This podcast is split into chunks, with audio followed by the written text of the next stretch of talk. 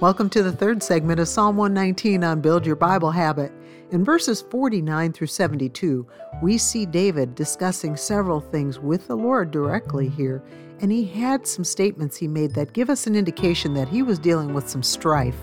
And there are times in our lives when we're going to have strife with people, and the best thing to do is what we saw here with David turn these problems into prayer requests. Let's read together. Psalm 119, verses 49 through 72. Remember the word unto thy servant, upon which thou hast caused me to hope. This is my comfort in my affliction, for thy word hath quickened me. The proud have had me greatly in derision, yet have I not declined from thy law.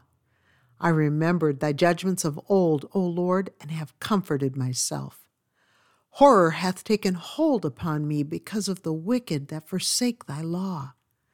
Thy statutes have been my songs in the house of my pilgrimage. I have remembered thy name, O Lord, in the night, and have kept thy law. This I had because I kept thy precepts. Thou art my portion, O Lord. I have said that I would keep thy words. I entreated thy favor with my whole heart.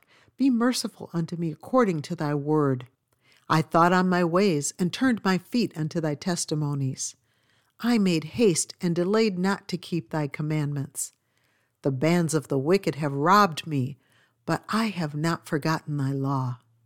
At midnight I will rise to give thanks unto thee because of thy righteous judgments. I am a companion of all them that fear thee, and of them that keep thy precepts. The earth, O Lord, is full of thy mercy. Teach me thy statutes. Thou hast dealt well with thy servant, O Lord, according unto thy word. Teach me good judgment and knowledge, for I have believed thy commandments. Before I was afflicted, I went astray, but now have I kept thy word. Thou art good and doest good. Teach me thy statutes. The proud have forged a lie against me but I will keep thy precepts with my whole heart. Their heart is as fat as grease, but I delight in thy law.